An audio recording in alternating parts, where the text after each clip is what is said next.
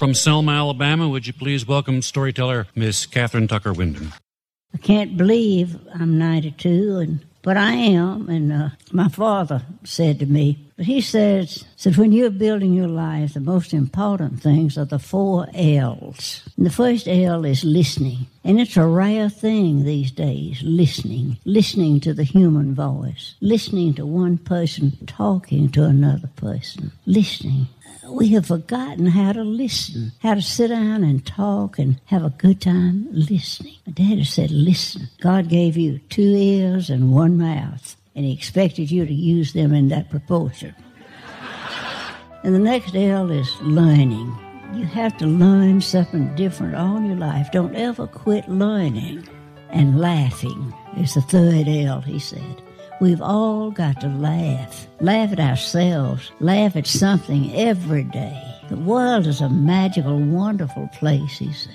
But we need to laugh together. Don't laugh at people, my father said. You laugh with people. And you can never hate anyone you've really laughed with. Laughter binds people together. The most important L is loving. Loving.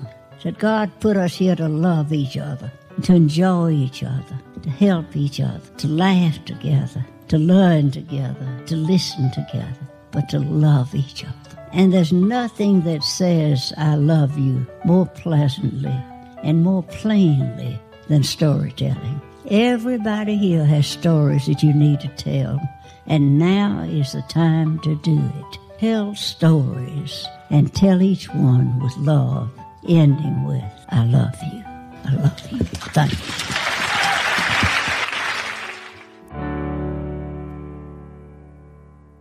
Thanks to Kathryn Tucker Windham, speaking at the 2010 Alabama Storytelling Festival at 92 years old about the importance of stories, and once again, bringing us together now in this new format. I'm Amy Antonucci, and I welcome you to our September 2020 True Tales Live Zoom show, our first show ever on Zoom. Thanks to those watching and listening, and especially to those who have joined our live online audience. We have missed being with you since COVID shut us down last spring. As you know, the COVID 19 crisis, the shelter in place orders, now social distancing continue to keep us generally apart physically. Just as we're becoming more deeply aware of how connected we actually all are all across the world and how much we need each other. The True Tales team has done some imagining and experimenting in order to bring us back together while still protecting everyone's health. It is not going to be the same. We promise it will have snags and mistakes and maybe even generate some stories that we'll tell later. But we know that you'll be forgiving as you join us here on this new journey. And we do have some suggestions for this new online format. Since we at True Tales believe that storytelling is an exchange between tellers and listeners, we're going to strive to keep that connection alive. And here's how you can help us. If you do keep your video on, we invite you to practice having big reactions physically to connect with the rest of the audience and the tellers. You can be moved, you can be shocked, you can be sad, you can be excited, to name a few. And I am happy to lend you a little bit of my Italian side for this. You can also express reactions in the chat box, which we will save and share with the tellers after the show. You are also going to have the chance to ask questions of our tellers after all the stories are done. So keep track of those. You might have like an actual piece of paper here to write on for later. You will also be invited to help us start a new tradition at the end of the show. But we're going to save that as a surprise until 7:55. So our mission at True Tales Live remains to provide a space for people to share their first person experience stories to reflect our community's personal and cultural diversity, to help us bridge differences, to build understanding and respect for everyone. Our general theme for the fall of 2020 is shelter in stories. We asked ourselves, where do we take shelter when things go wrong? That includes places and structures, but often at heart is really about being with each other. It's in each other that we find shelter, solace, and strength. Our three tellers tonight speak to being in it together. We'll hear from Kamisha Foley, Gail Licciardello, and Tina Charpentier. Pat Spalding will be our MC, introducing each teller to you. So please join me now in welcoming Pat to the Zoom stage. Woo! Do, here we go. Come on, Pat, unmute. I'm here. Yay. I'm here. Go, Pat. Yay. Yay, yay, yay, yay. Alrighty. I am happy to introduce Kamisha Foley as our first storyteller.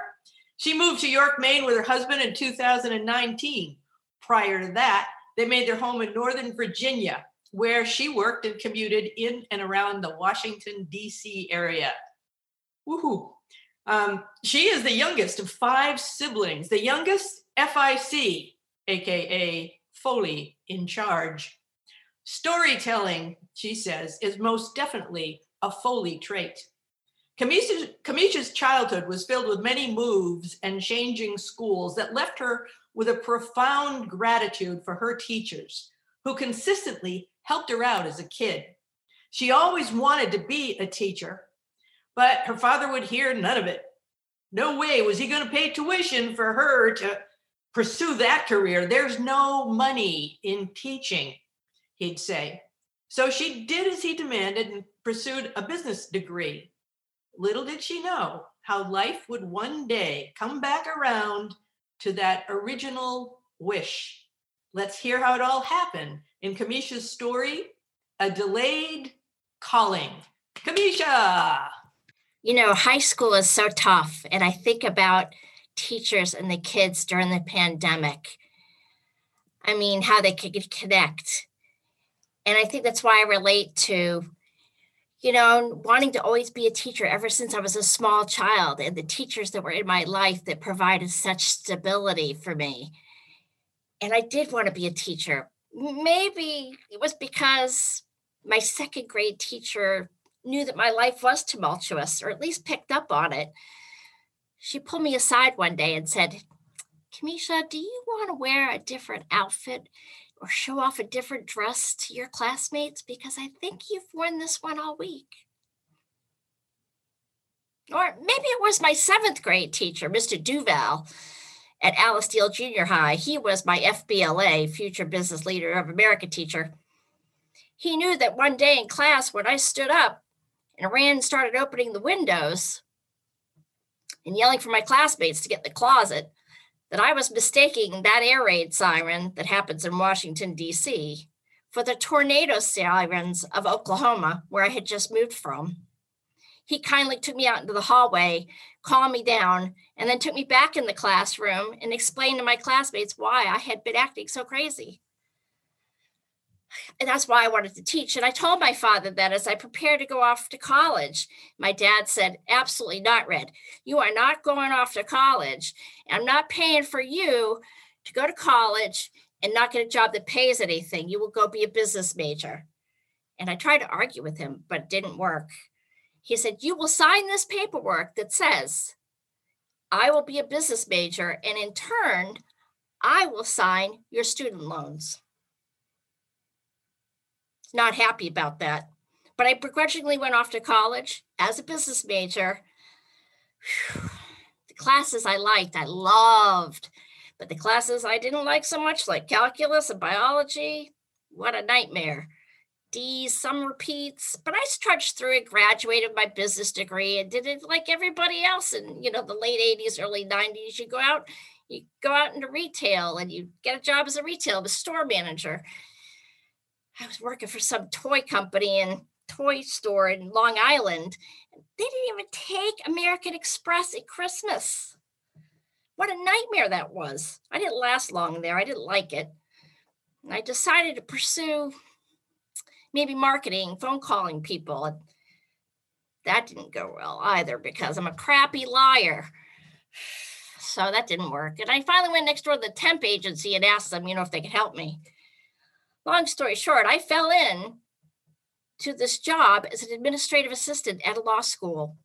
It was the best world I'd ever fallen into. I got to help people. I got to organize people. I got to see the big picture. It was fantastic and I loved it. And ever since then, I've been in that field. You know, as time grew on, I really jumped into it and I love being there. I even pursued some professional associations. I got my certification as an administrative professional. I started writing for some people. Then I got somebody who called me and said, Hey, would you like to write something for my book? So I did. And then social media came around and my network got even bigger. And that was just about the time LinkedIn came around and everybody was like trying to connect with one another, except you're not supposed to connect with the people. And this is really true at the time you know, people from overseas because they might be trying to scam you. So I deleted all those invites, except for the one that came from London and asked me to come speak at their conference about social media and customer service. When I went, it was fantastic. Saw all these people I met online, but never met face to face. And when I came off the stage, you know, it was such a relief you know it's like all this culmination of years of this work that i have been doing and i love i love doing it. I just thought about it. All the people who were there and there were people standing around milling wanted to ask me some questions and talking. In the back of the line there was this woman who came up to me and she waited for everybody else to leave. She said i've been waiting to talk to you. I said Oh, okay. Um, hi, I'm Kamisha. She said, I know who you are. I've been waiting to talk to you, but you won't accept my invitation on LinkedIn. I'm from Uganda. My name is Florence. Uh oh.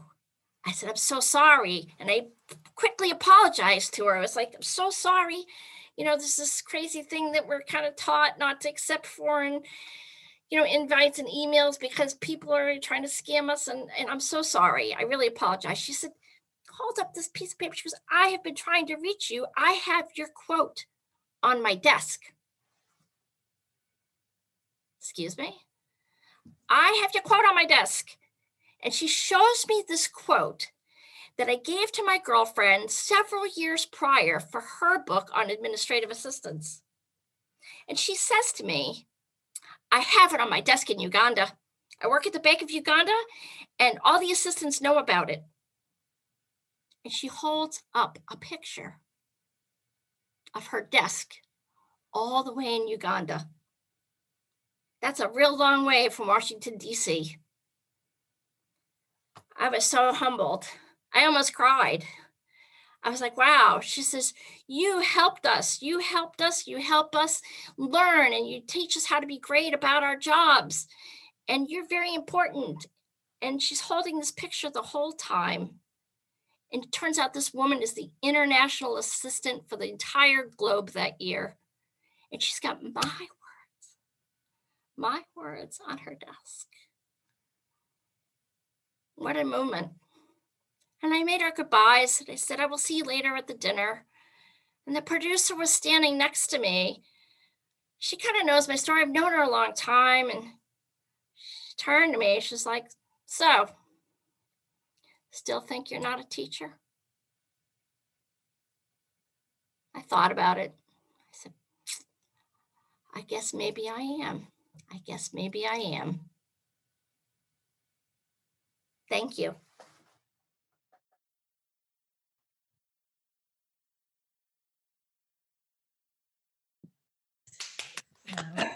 Thank you, Kamisha.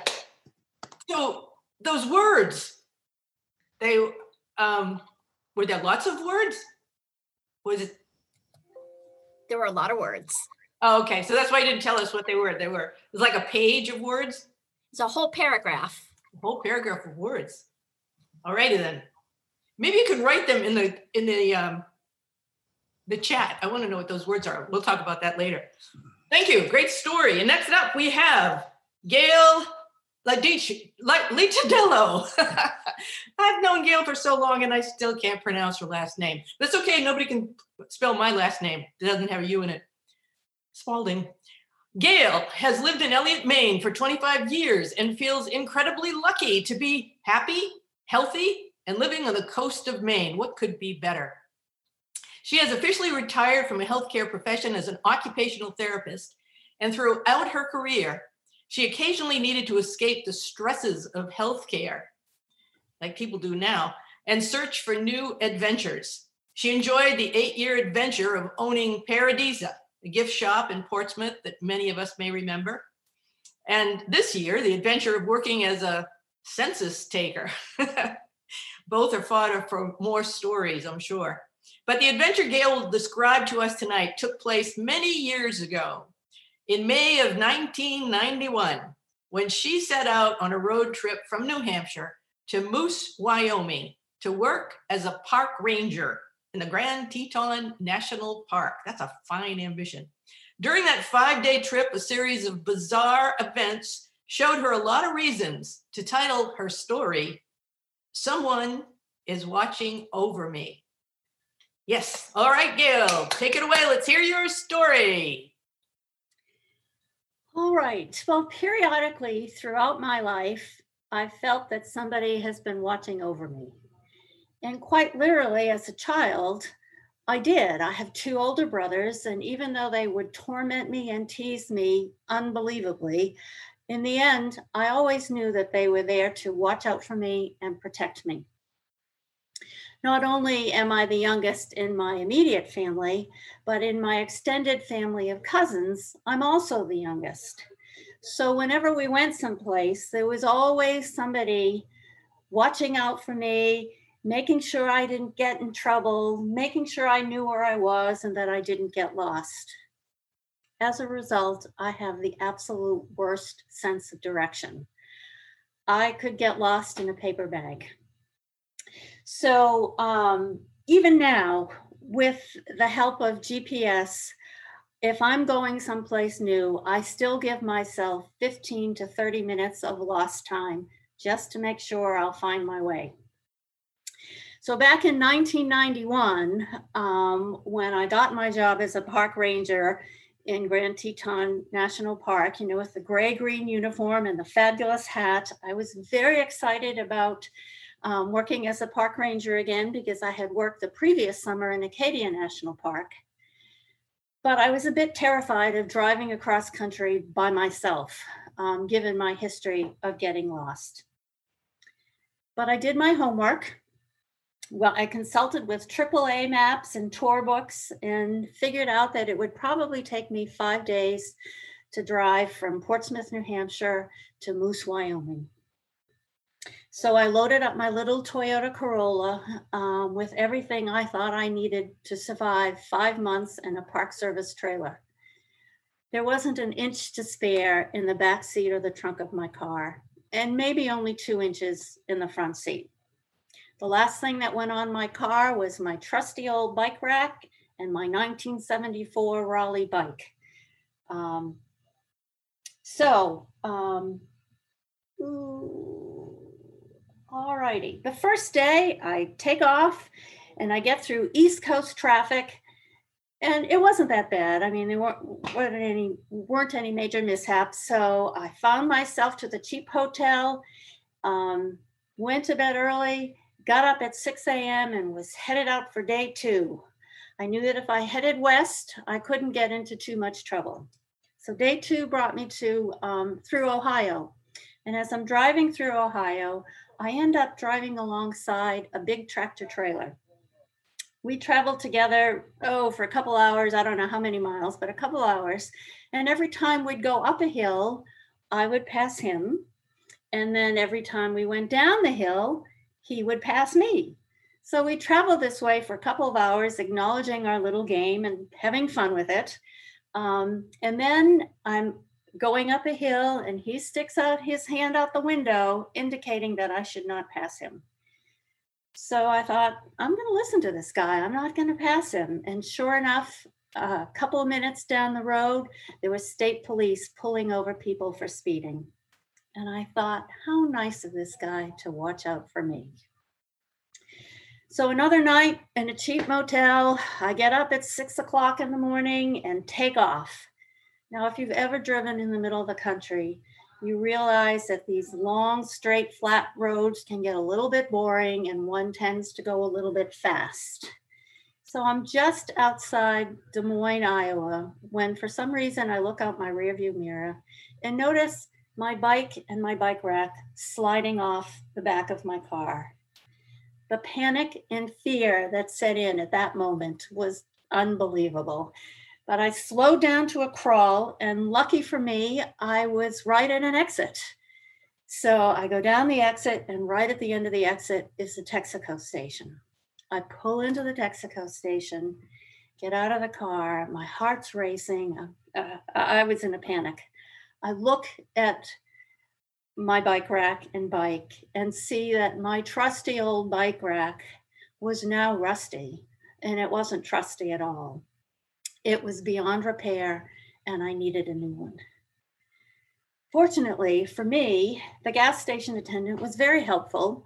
Um, he starts looking up where the closest uh, bike shops are to see if I can get a new bike rack, and none of them were nearby. And I'm in the middle of Iowa, and uh, clearly I could get lost finding them. Um, but I noticed that there was a Kmart within sight of the gas station. So I left my bike at the gas station and I drive down to the Kmart, and unbelievably, that Kmart has one bike rack left. And that one bike rack happened to fit on my little Toyota Corolla. I'm thinking, how lucky am I? So I get the bike rack and I walk out to my car and I see this elderly man kind of pacing around my car. Um, and off in the distance, there are two policemen. So I go to my car and I start to try and get the bike rack on my car. And then this elderly man starts pacing around me in my car, making very bizarre comments about me and this car from New Hampshire. So I'm really starting to get scared now. And obviously, the two policemen could see that because they walked over to me and said, Don't worry, um, this is a runaway Alzheimer's patient, and we're watching him until his family can come and take care of him. So you don't have to worry about a thing. Well, seeing how pathetic I looked trying to put my bike rack on the bike, on the car, uh, the two policemen offered to help me and they put the bike rack on for me. Um, at this point, I was at least two hours behind my schedule. I had a goal of reaching Lincoln, Nebraska that night, and I knew that I was so stressed um, that there was no way I could continue driving much further. So I drove a little bit further and decided I can't do this anymore. I found another cheap motel. I needed a shower, I needed some food, and I needed to calm myself down. So I check in the hotel, take the shower, get dressed, sit on the bed, and turn on the TV, where the local news is announcing that a severe tornado had just ripped through Lincoln, Nebraska. Now, that tornado ripped through Lincoln, Nebraska at the same time that I was originally scheduled to arrive in Lincoln. And I thought, oh, how incredibly lucky I was that I just happened to look out my rear view mirror to see my bike falling off, and how incredibly lucky I was that there was an exit right there with a Texaco station and a helpful attendant. And how incredibly lucky I was that that Kmart had one bike rack left and it fit my car. And how unbelievably incredibly lucky I was that this Alzheimer patient took a fascination with me and my car so that eventually the two policemen watching him would help me out and put the bike rack on my car because all of this happened, I never made it to my destination of Lincoln, Nebraska, where that terrible tornado hit. Looking back at this now, I realized that clearly I wasn't just lucky, but someone, something, a heavenly body, all of my dead relatives, karma, the universe itself was watching over me those five days traveling across country just as it has been my entire life. Thank you.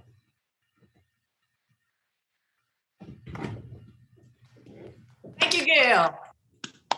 That's a, a heartening story. One of the things I really liked about listening to that story is everything that happened was so tangible.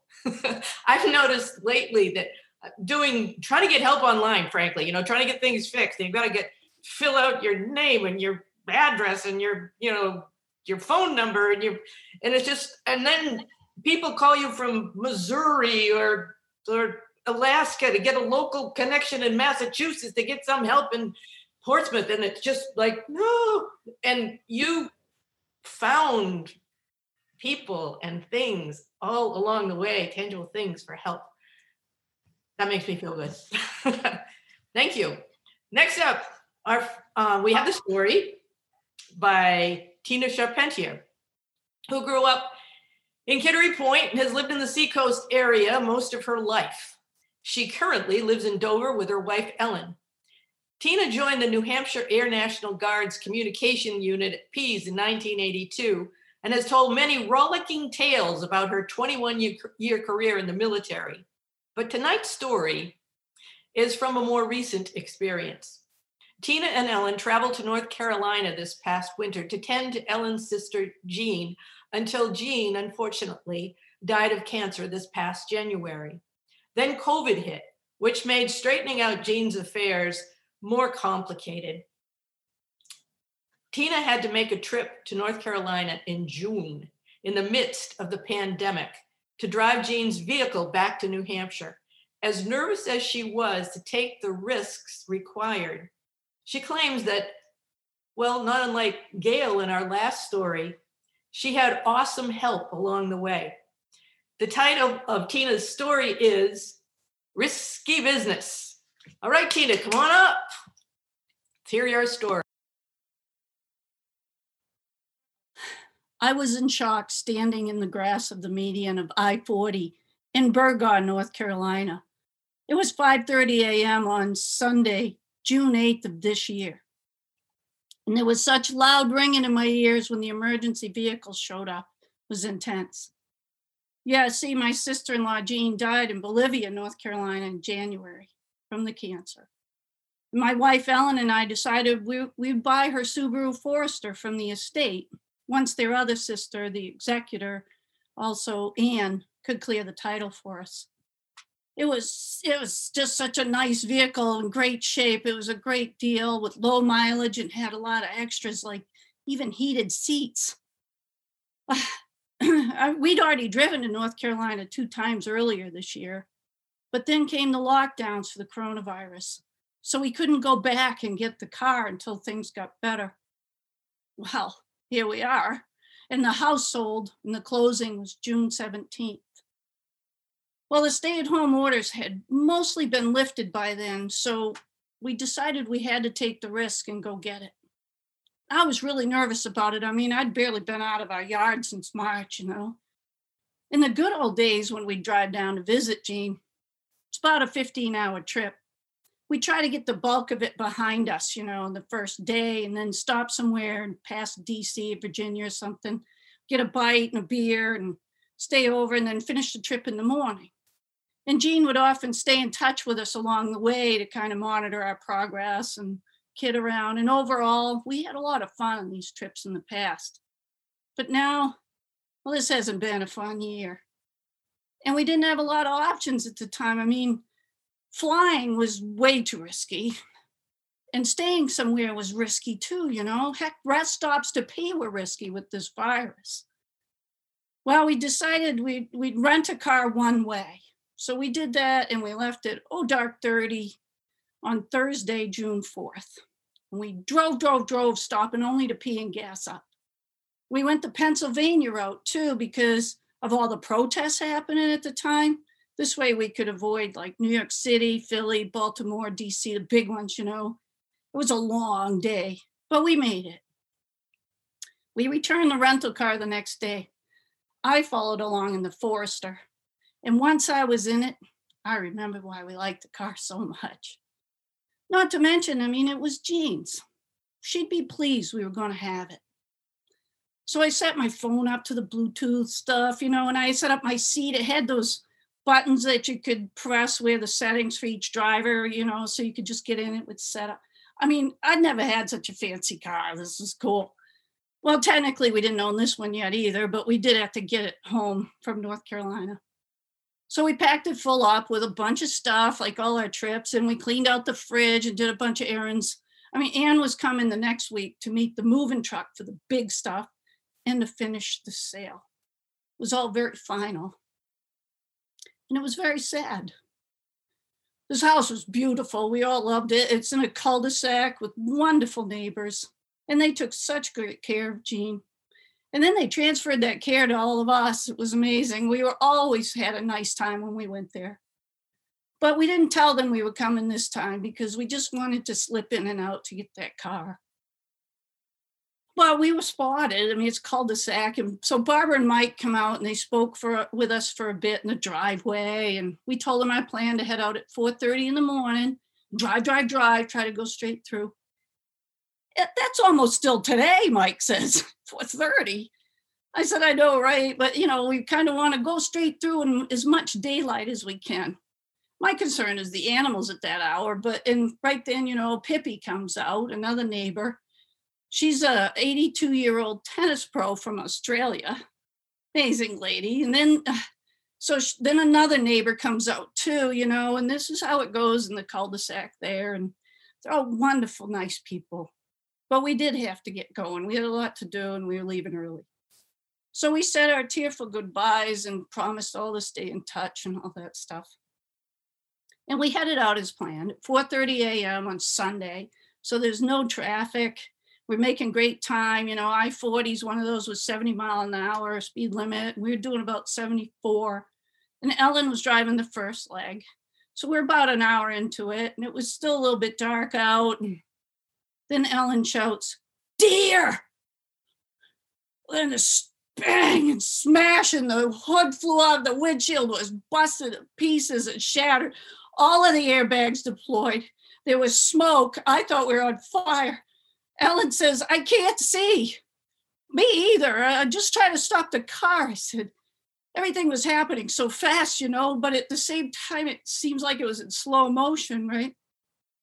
When we finally stopped, I tried to dial 911, but see, my phone wouldn't dial. It was still hooked through the Bluetooth, but I. So Ellen rolled out of her door and found that we were partially in the median and in the passing lane on I 40. Uh, we didn't think we were hurt. Uh, she was able to call 911 at that point. We were at mile 402. There just happened to be a mile sign there. Um, I couldn't hear very well at all with the ring, and the airbag explosions were so intense, and it, apparently they caused all the smoke too. And the car was wrecked. There was no sign of the deer, by the way, but there was fur where the headlight and fender used to be in the car. So yeah, it's Sunday in Burgaw, North Carolina. Now what? So after 911, she was able to call AAA. They said it'd be about an hour, and due to COVID, you can't ride with the driver. I was pretty shaken up, and the reality of all this was like starting to sink in, along with being eaten by these huge mosquitoes. so the emergency people came and they briefly checked us out, and they all left except for a highway patrolman. Not one of them wore a mask. You know, I, I was was somewhere in the car, but you know, we'd been so careful, and now all of this exposure, and we still need a ride too. It was only 6:15 a.m. But I called Jean's neighbor Barbara and Mike, right? But I left a voicemail. After about 10 minutes of waiting, which seemed like forever, I called Pippi. Now she's 82, but she answered and said she'd come right out to get us. And she arrived about eight o'clock, at just about the same time as the tow truck. But you know that darn highway patrolman left us somewhere in there? And, and uh, I mean, we're on I 40 in the passing lane without so much as a cone or a flare. Talk about risks. Jeez. So I quickly loaded a few things into Pippi's car, you know, like our overnight bags, our cooler, a bag of Jean's wine, the important stuff, you know. And we arrived back at the house in Bolivia, and Pippi offered us the use of her car, but neither one of us wanted to drive anywhere, you know what I mean? Barbara and Mike came right over. They felt so bad they didn't get the call to help. And you just said you were worried about the animals, Mike says. I know. And at that point, I just started to cry.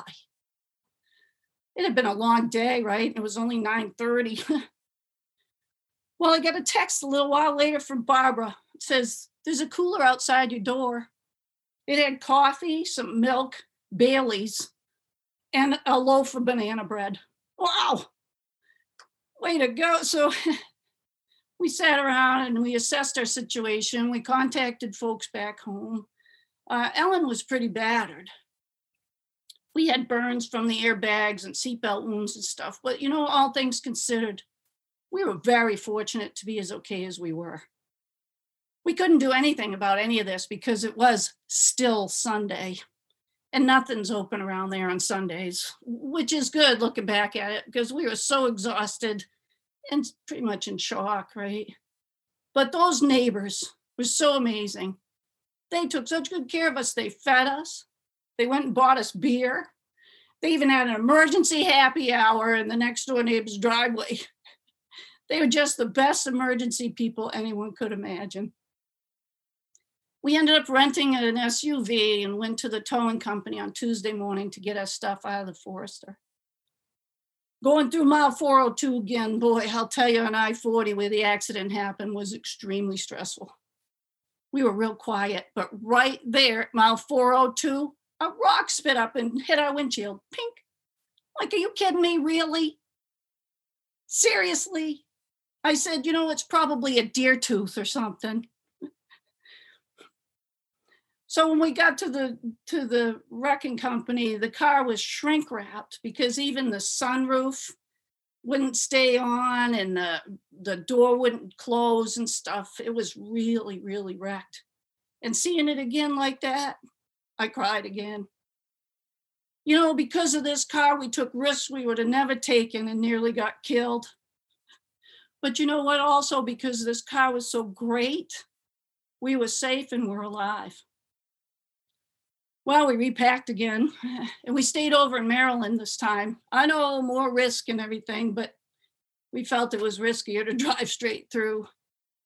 Miraculously, we made it to New Hampshire and are quite okay with having to stay home a lot these days. Thank you. Well, Tina, we sure are glad that you are here to tell us this story. Same with you, Ellen. I see you there. Wow. Uh, what great stories we have heard here for our first online show. So while we're here, let's have a conversation with our tellers, one in which our live audience can ask some questions using chat. Here's what's going to happen. David, our True Tales interviewer, will start us off with some thoughts and a question for each teller. You start putting your questions into the chat right now, and I'll sort them out and we will see how many we get to. So, David, we welcome you in next. Join me. Hey, David. Hey, David. Thank you so much. What an adventure. Uh, let me begin with uh, just a few remarks before we get to our questions uh, and start by saying that some years ago in his blog post titled Modern Storytelling and the Search for Meaning, the co-founder of the Global Meaning Institute, Dr. Alex Pattakos, wrote these words, and I thought they were worth sharing. Dr. Pattakos wrote, I've learned over the course of my lifetime that there is an incredible power in storytelling. The stories people tell serve as the container that gives meaning to their lives and holds their world together. Storytelling invests our lives with more meaning and connects us more vitally to others. One of the powers of storytelling, he continues, is that it provides both a lifeline and a storyline.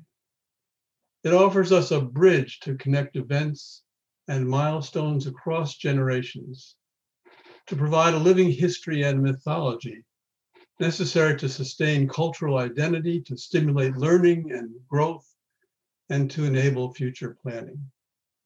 Storytelling even has healing powers and can provide pathways to spiritual growth.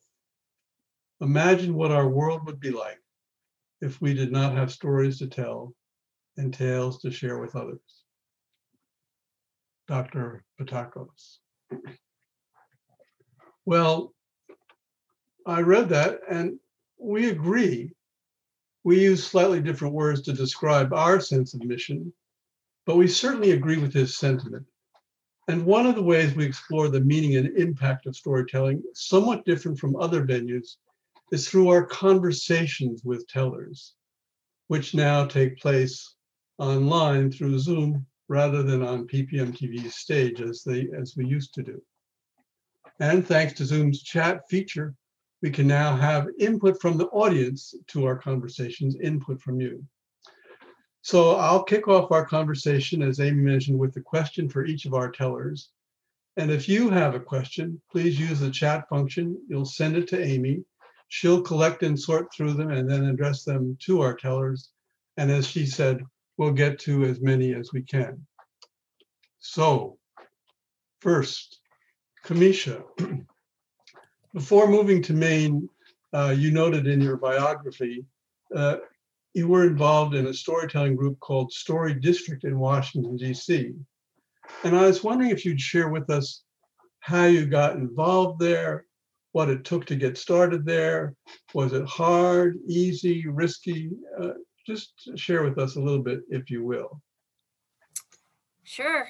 Um, you know, uh, it was it, it it's morphed several times, but what caught my eye it was a there's an express newspaper that they used to give out on the post out of the post for people to read on the on the metro and they had an ad for a storytelling boot camp. And um, it it basically talked about it was a saturday afternoon you spent all day learning how to write a story uh, first person they focus on first person stories and um, how to whittle it down and and make it follow a story arc. And then so i i signed up for a storytelling boot camp and when i went i was i was kind of surprised. There were probably 20 25 people there um and they had uh they had team leaders for story district that came and like kind of helped us uh, break into groups and kind of talked us through the whole process of what it's like to write a story and how do you come up with the story? And then you had to practice with somebody in the group and then they picked names for people to get up and tell their story. And um, i was not one of those first people eh, the first time. I actually did the storytelling boot camp twice because i really wanted to get get comfortable with it so i i love my experience there i like supporting them um, I didn't realize it was such a, a vibrant community. I, I, knew we had a lot of storytelling in my own family because all of us are really big storytellers. But yeah, it was it was a fantastic it was a fantastic experience, and it it really helped me focus on what how to make a story travel. Well, it clearly worked because you are a fine storyteller, and we're delighted to have you join us on True Tales Live. Uh, let me turn to you, Gail. Your park ranger story, as well as your occupational therapy work, owning Paradisa, uh, uh, joining in Kentucky, where you and I have sung together, suggest and uh, to these all seem to me to suggest that you have a kind of adventurous personality, that you're willing to engage the world in a variety of different ways.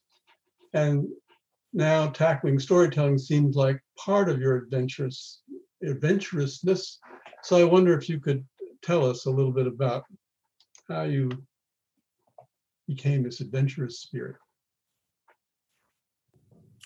Well, I really don't know, although it it may have something to do with being the youngest again because somebody was always telling me what to do. And I wanted to do my own thing. I wanted to go do whatever, and I didn't want someone always telling me what to do. Um, I think the other part is that I'm a Gemini, which is twin personalities, and so I get bored pretty quickly. So I I want to try something new, and um, luckily I've been able to do that. But you haven't lacked any uh, courageousness or there's something that's kept you going and I'm not putting this very well. You seem quite willing to take risks even when they're challenging to you. Somehow there's, a maybe that's the two, two Yeah, sides. Yes, that, that is true. I mean, I, I, I'm not a worrier and I won't do anything that truly terrifies me. So if I'm just a little bit challenged, I kind of like that. Um, and when I emailed friends and told them that I was going to do this storytelling tonight, it was because during COVID, I felt like it was very easy to shrink your life and that I needed to challenge myself again. And so this was a big challenge for me to pull this story together and to do it on Zoom.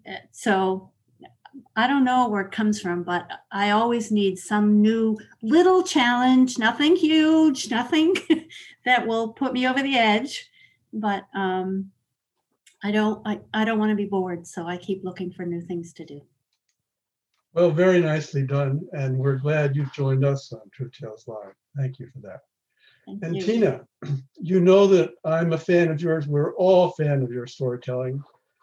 Let me just say in the, the beginning of this question that I think um, there is a kind of bias in storytelling, perhaps unintentional, towards stories that are easy or you might say have happy endings. And to me, your story was one that took a lot of courage to tell. And I wonder if you could just dive into that a little bit and share with us uh, what enabled you to tell this particular story, um, which uh, is in a way tough to tell. I don't know how else to say that.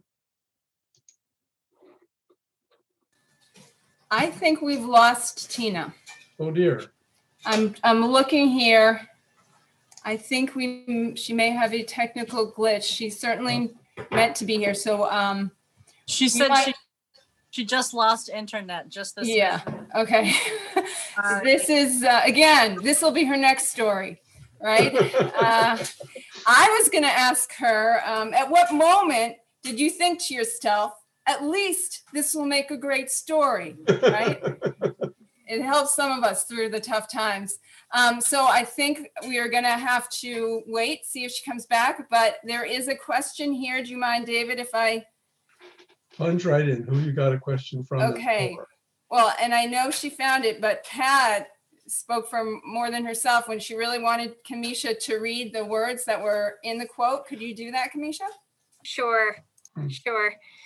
So the context, of course, is in, in, in the administrative world, which is my career field, and um, I wrote, "Be savvy about what you want. Be honest. If you hate being an admin, then get out of the profession. If you love it and want to continue to grow, you have to do the legwork." job market is too tight for sitting back and hoping what you've done in the past will be enough. Get busy. And it was really focused on um, long term career admins who really just complain and didn't really want to do anything but, you know, keep their seat warm and keep their job doing the bare minimum. And and it was during a time when people were really looking for work and trying to keep their jobs. And so that that was the quote that my friend Julie Perrine actually used it in her book.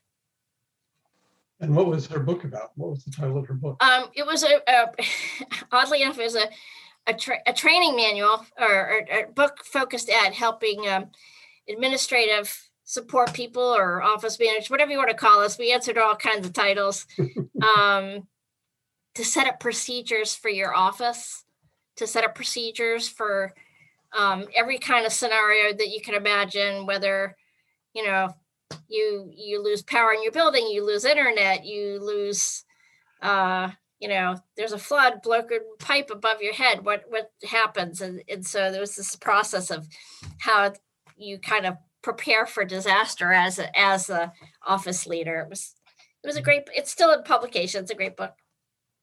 Good, thanks. Amy, do we have any other questions for Yeah, um, well, uh, let's have another one for Kamisha. Um, I'm gonna draw it. Uh, So Frank would like to know why you moved to York, Maine, and I think I'll add to that question. Is it soothing to be by the ocean in these tar- dark times, difficult times? So uh, we came up here for a niece's wedding um, f- for um, one of my husband's nieces. Um, and then after we came up, to, we actually stayed in uh, Ogunquit for that. And then we started touring around. We started coming here every as many summers as we could. We we toured around Wells. We came up to York Beach, and uh, so that went on for many years, and uh, probably through our daughter's entire school career and uh, she's graduated now so they'll tell you how long and we we knew we wanted to be here and uh, it just so happened that uh, the the opportunity presented itself for for my husband to be able to work from home before covid which was fantastic. And we wanted to be at the beach because that's where we both find a lot of joy in walking and in in sooth- very soothing absolutely amy. So so once we decided to get here, uh, we were really grateful that we moved because we we really weren't supposed to initially move until June 2020, and we ended up moving in June 19, which is maybe like Gail's story. Somebody was watching over us. So we are actually out of time for questions. Um, so I'm going to move on here. Um, if that's good with you. Ellen wanted to David? get back, I think. Say again? Ellen, um, Tina wanted to get back on. Did you see that? Tina, Um, Tina was upstairs. She's coming downstairs because I could get in. We lost our Wi-Fi. I mean, Yeah. never before, but Tina, come on down. we heard. We only have three minutes left though, so Alright. we are moving on Hurry up. because I got some stuff to say. Sorry about that. Oh, It's okay. Okay. It's okay. So, folks, um, I need to give you all some information. Please hang in with us. Thank you again, all, for being with us tonight, which includes our incredibly brave first online storytellers and all of you who joined us who didn't forget about us after all. Please mark your calendars for a True Tales Live Zoom show on Tuesday, October 27th and on Tuesday, November 24th, both from 7 to 8 p.m. At truetaleslivenh.org, you can find the links to register for those shows. We do need tellers for upcoming shows. We are especially encouraging attending our ongoing monthly workshops on Zoom. Those are from 7:30 to 9 coming up on October 6th, November 10th, and December 1st. Those are all Tuesday evenings. Uh, we want pers- prospective tellers not just to try out their stories, Uh-oh. but to try out Zoom um, and make sure you're you're okay doing it that way because it's a little bit of a different experience. So be in touch with us at info at truetaleslivenh.org to tell us you're interested um, and find out more. And the links to register for the workshops are also at truetaleslivenh.org. Um, let's give a few thank yous to just a couple of the folks really who make this show possible.